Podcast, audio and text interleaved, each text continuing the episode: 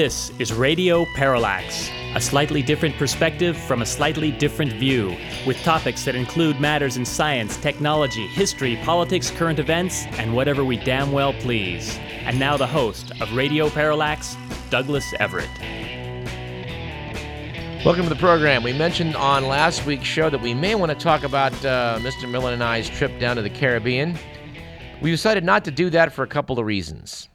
The first being that New Scientist magazine has sugar on the cover for this week's issue, which you've not had a time to really go through. And we need to come back and talk about sugar in the grand sense of what it has meant to human society.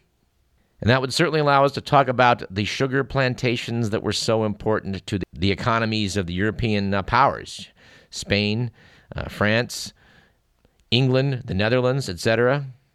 In a way, that white powder was like the cocaine of our present era, something that had a really high profit margin with and involved all sorts of nefarious trade to make it all work. It's a most worthy topic, but we won't go into it today. Today, we're going to try and play catch up on some stories we just didn't get to on the last couple of weeks of programming. And speaking of that, let's start with a letter to Radio Parallax that uh, I meant to cite on last week's show but didn't get around to. Les wrote us to note that he really enjoys the show, but was rather surprised when apparently I said that Fukushima was in China. And uh, we have to admit, that is pretty surprising.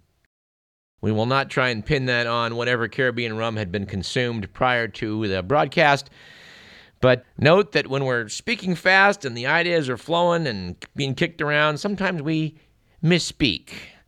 Fortunately, Mr. McMillan is sometimes able to catch these in editing. But in this case, he may have been hampered by the fact that he thought Fukushima was in Taiwan.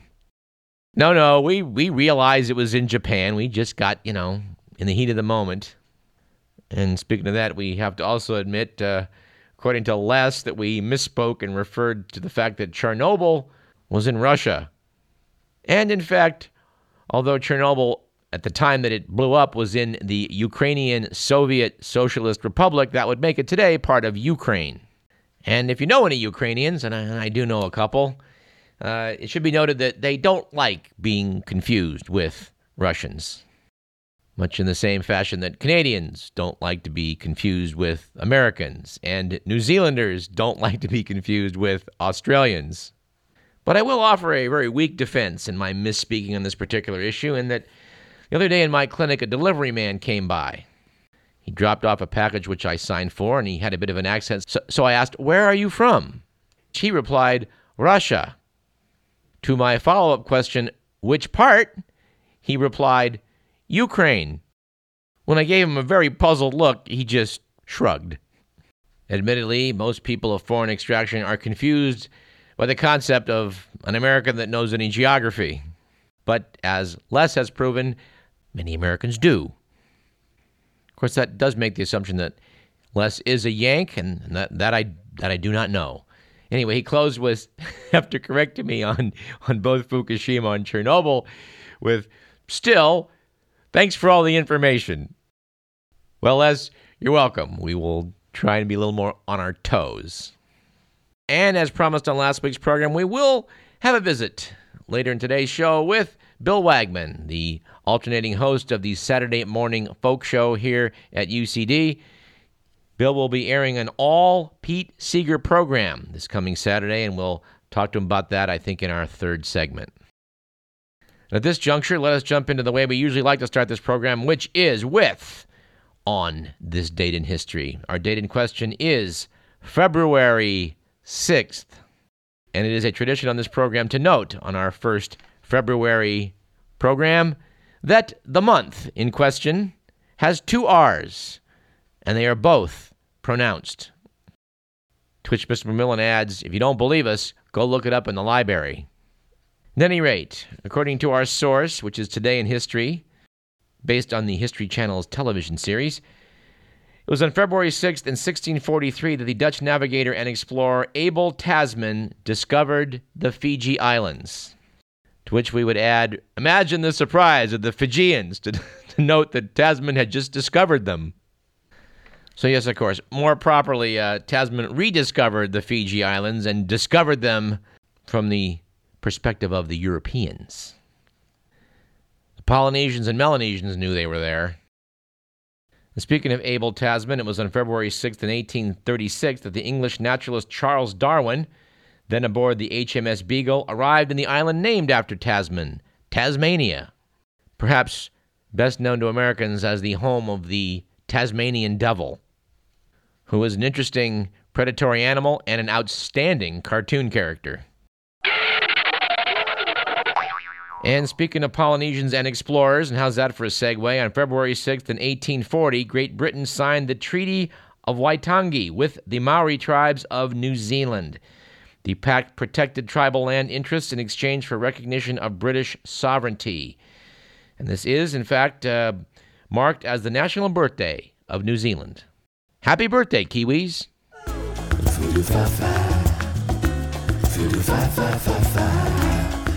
And speaking of Kiwis, our pal Mike Bona, who uh, does quite a bit of shark chasing and undersea exploring himself, uh, will be coming on the program in the weeks to come to talk both about his efforts to protect the sharks of the world from the predatory practice of finning for shark fin soup, as well as some rather whimsical explorations he made looking for Megalodon, the giant extinct shark that some people think isn't so extinct. Um, for the record, Mike does not appear to be one of those people. But we suspect he had a hell of a lot of fun appearing in the TV special about them. All right, red letter day for voter rights, February 6, 1917. British women were granted the right to vote, at least British women over the age of 30. Why did they pick 30? We don't know. And oh, here's one we missed. It was on February 6th in the year 1788 that France recognized the independence of the U.S. and agreed to help the fledgling nation in its struggle against Great Britain. This recognition came with the signing of the Treaty of Amity and Commerce and military assistance through the Treaty of Alliance in May of that same year, the Continental Congress ratified them. One month later, war between Great Britain and France formally began when a British squadron fired on two French ships. During the American Revolution, of course, French naval fleets pro- proved critical in the defeat of the British. Something a few jackasses in government forgot about some years back when they uh, tried to change the name of French fries to Liberty Fries because the French were reluctant to get themselves involved in our fiasco in Iraq. But let us talk of happier things. Like our amusing quote of the day, which comes from a recent edition of the Uncle John's Bathroom Reader series, in this case, the Book of the Dumb. The quote from Anatole France is If 50 million people believe a foolish thing, it is still a foolish thing. Which we will supplement with our quip of the day from the same source, wherein Steve Polyak is quoted as noting Before we work on artificial intelligence, why don't we do something about natural stupidity. Our joke of the day comes from the writers for Conan O'Brien, who noted last week Justin Bieber has been charged with assaulting his Toronto limo driver. The driver is reportedly suffering from minor injuries and from being the laughingstock of the Toronto limousine industry. Our anecdote of the day also comes from the Book of the Dumb, which is as follows. According to the Book of the Dumb, Valerie Faure was both a French lawyer and an avid player of the accordion, which the authors note were two facts that, when combined, would make one suspect it would be impossible for her to find a spouse. But they note, nevertheless, she was married to a man who played the violin. For fun and relaxation, the two liked to hang out in the street corners of their hometown of Bergerac and play their instruments for the amusement of passers by who may or may not drop coins into their open music case. Evidently, one day, two of those passerbys happened to be French lawyers, French lawyers who became incensed that one of their own would be doing such a horrible, awful thing. Of course, this, this was the accordion we're talking about. Their reasoning was successfully defending potential criminals is one thing, but playing an accordion on the street, well, that was just très sick. Notes the book French lawyers have a reputation to protect, and they're not above disbarring a lawyer when her conduct is unbecoming and unprofessional. Indeed, there's a tradition of French lawyers getting the boot for extracurricular activity. As far back as 1826, a French lawyer was disbarred for performing in the theater. Because you can't have a lawyer as an actor, notes the book Actors are Professional Liars. And that's not like a lawyer at all. And so it was that uh, Valerie Faure was hauled up in front of her local bar association, which suspended her from practicing law because of a penchant for playing the accordion in public. But Faure, who was a lawyer after all, filed an appeal, and her perseverance paid off. Her bar association's decision was overturned. The decision noted that Faure couldn't have demeaned the professional lawyers by her accordion playing because she wasn't wearing her lawyer's robes while she was performing. So, word to the wise to all you French lawyers who like to perform in the street just make sure you do it in casual attire. All right, we have several stats of the day. Stat number one according to TheAtlantic.com, fewer Americans are reading books. They note a Pew Research Center poll which found that 23% of adults did not read a single book last year. That's up from 16% in 1990 and 8% as recently as 1978. Stat number two, also from TheAtlantic.com. China's government has banned food crops from being grown on 8 million acres of land. That's an area about the size of Belgium. Why? The soil is so riddled with industrial pollutants. Whew. And stat number three from the LA Times. Apparently, the combined wealth of the world's 85 richest people, which amounts to 1.7 trillion dollars with a T is now equivalent to that held by the poorest half of the planet's population, three and a half billion people. That's according to a study by the nonprofit group Oxfam. All right, let's see if we can't do the good, the bad, and the ugly.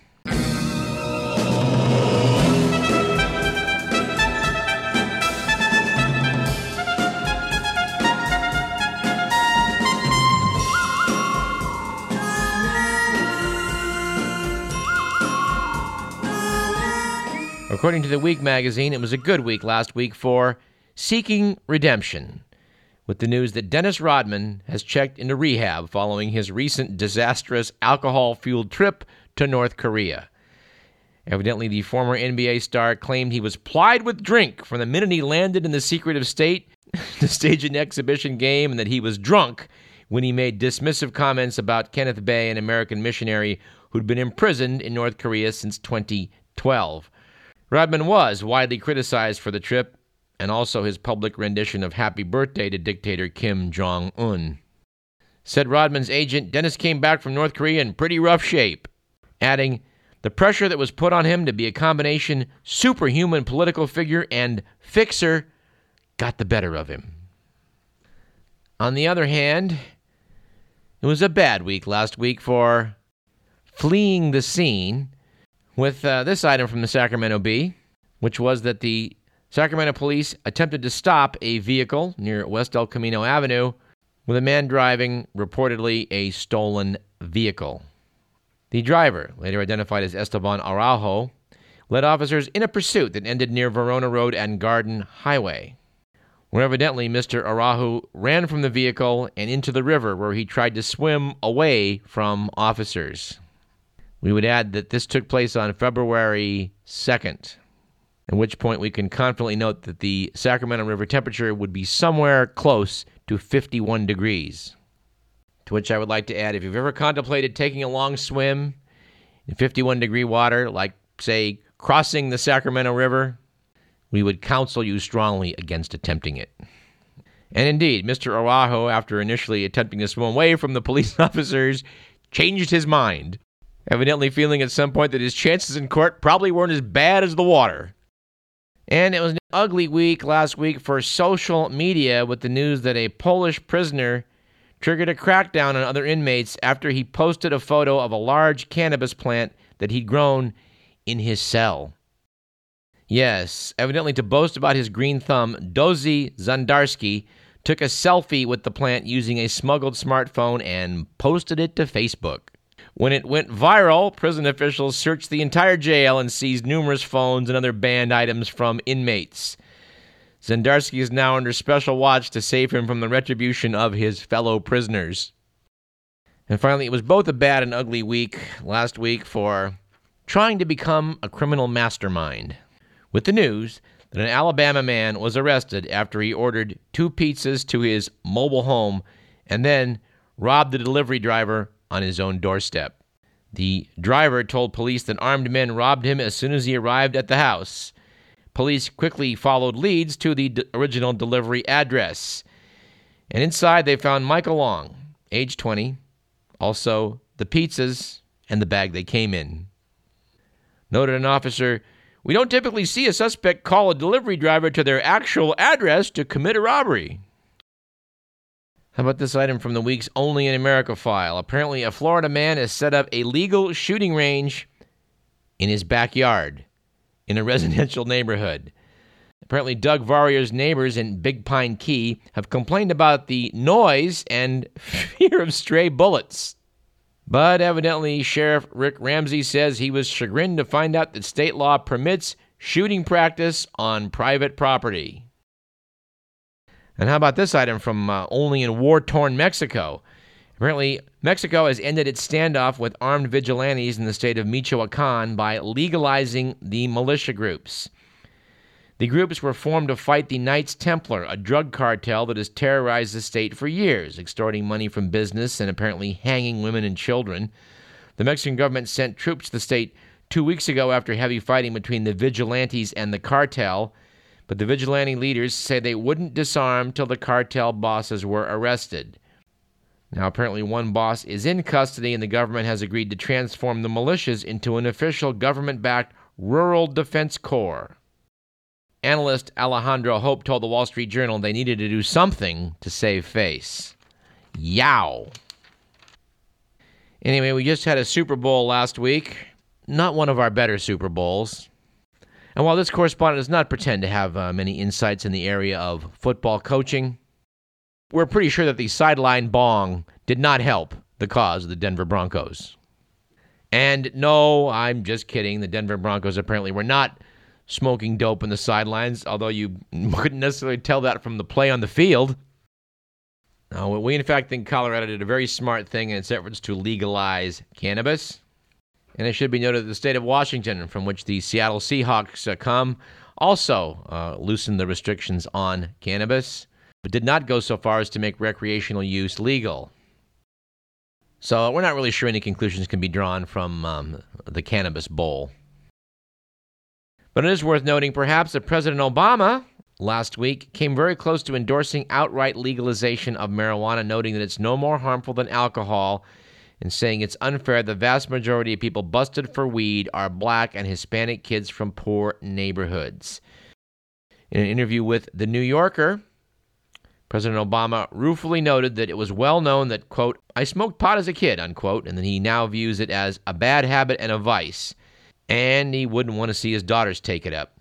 But in a major change for a president who once advocated strong enforcement of federal marijuana laws, Obama expressed qualified support for the legalization of cannabis in Colorado and Washington, saying society should not have laws for which, quote, a select few get punished, unquote. Of course, this rattled the cages of a few American goofballs like Ed Rogers, who wrote in the WashingtonPost.com, Well, what do you expect from a guy who was once the biggest stoner in his high school? Adding that by claiming that smoking marijuana is on par with cigarettes or alcohol, the president sent a dangerous message telling kids that doing drugs is not a big deal. Well, Ed Rogers, we would like to point out that um, smoking kills about half a million Americans a year, and, and drinking kills at least another 100,000 a year. And while peanut allergies killed dozens of people last year, marijuana killed nobody. Meaning that not only is cannabis safer than smoking or drinking, it's safer than peanuts. Also, sounding off was a major American jackass, William Bennett, our former federal drug czar, who said, in reality, marijuana use can be addictive. Of course, Bill Bennett does know a thing about addictions. He lost, what, $8 million in casinos some years back? And when they made him drug czar, he was a chain smoker. You know, and to our knowledge, he never came out and said that uh, tobacco was addicting, even though it obviously is. You know, I have to admit, we don't talk much about President Obama on this program which I guess in a way is a good thing. It does seem to us when we're talking a lot about our president, it's usually because he's up to no good. I did have to laugh at a cartoon showing Obama up at the speaker's lectern holding up a card that says NSA, which point he's assuring the public. And if you don't want the NSA to spy on you, well, then they won't spy on you. I don't know if any of you caught the State of the Union speech a couple weeks back, but what a yawner. He talked about how we're going to do this and we're going to do that. And I think everybody in the audience of Congress and home kind of rolled their eyes and thought, yeah, sure you are.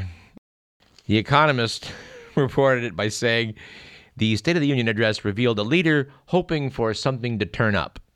Here's a factoid from the article that, that I did not know. According to the University of California at Santa Barbara, I don't know who down there did this study, but apparently Obama has signed fewer executive orders than any president since the Second World War.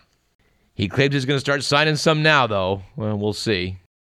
The Economist also noted that Obama said that this year will be a year of action, which they added that in America this pledge was not regarded as the most remarkable element of the speech shows how inured the country has become to dysfunctional government. After years of gridlock, Americans have got used to the idea that the gerrymandering of the political system and the polarization of their two political parties have set the branches of government against each other, and that the checks and balances originally intended to keep the country's policy healthy have condemned it to sclerosis.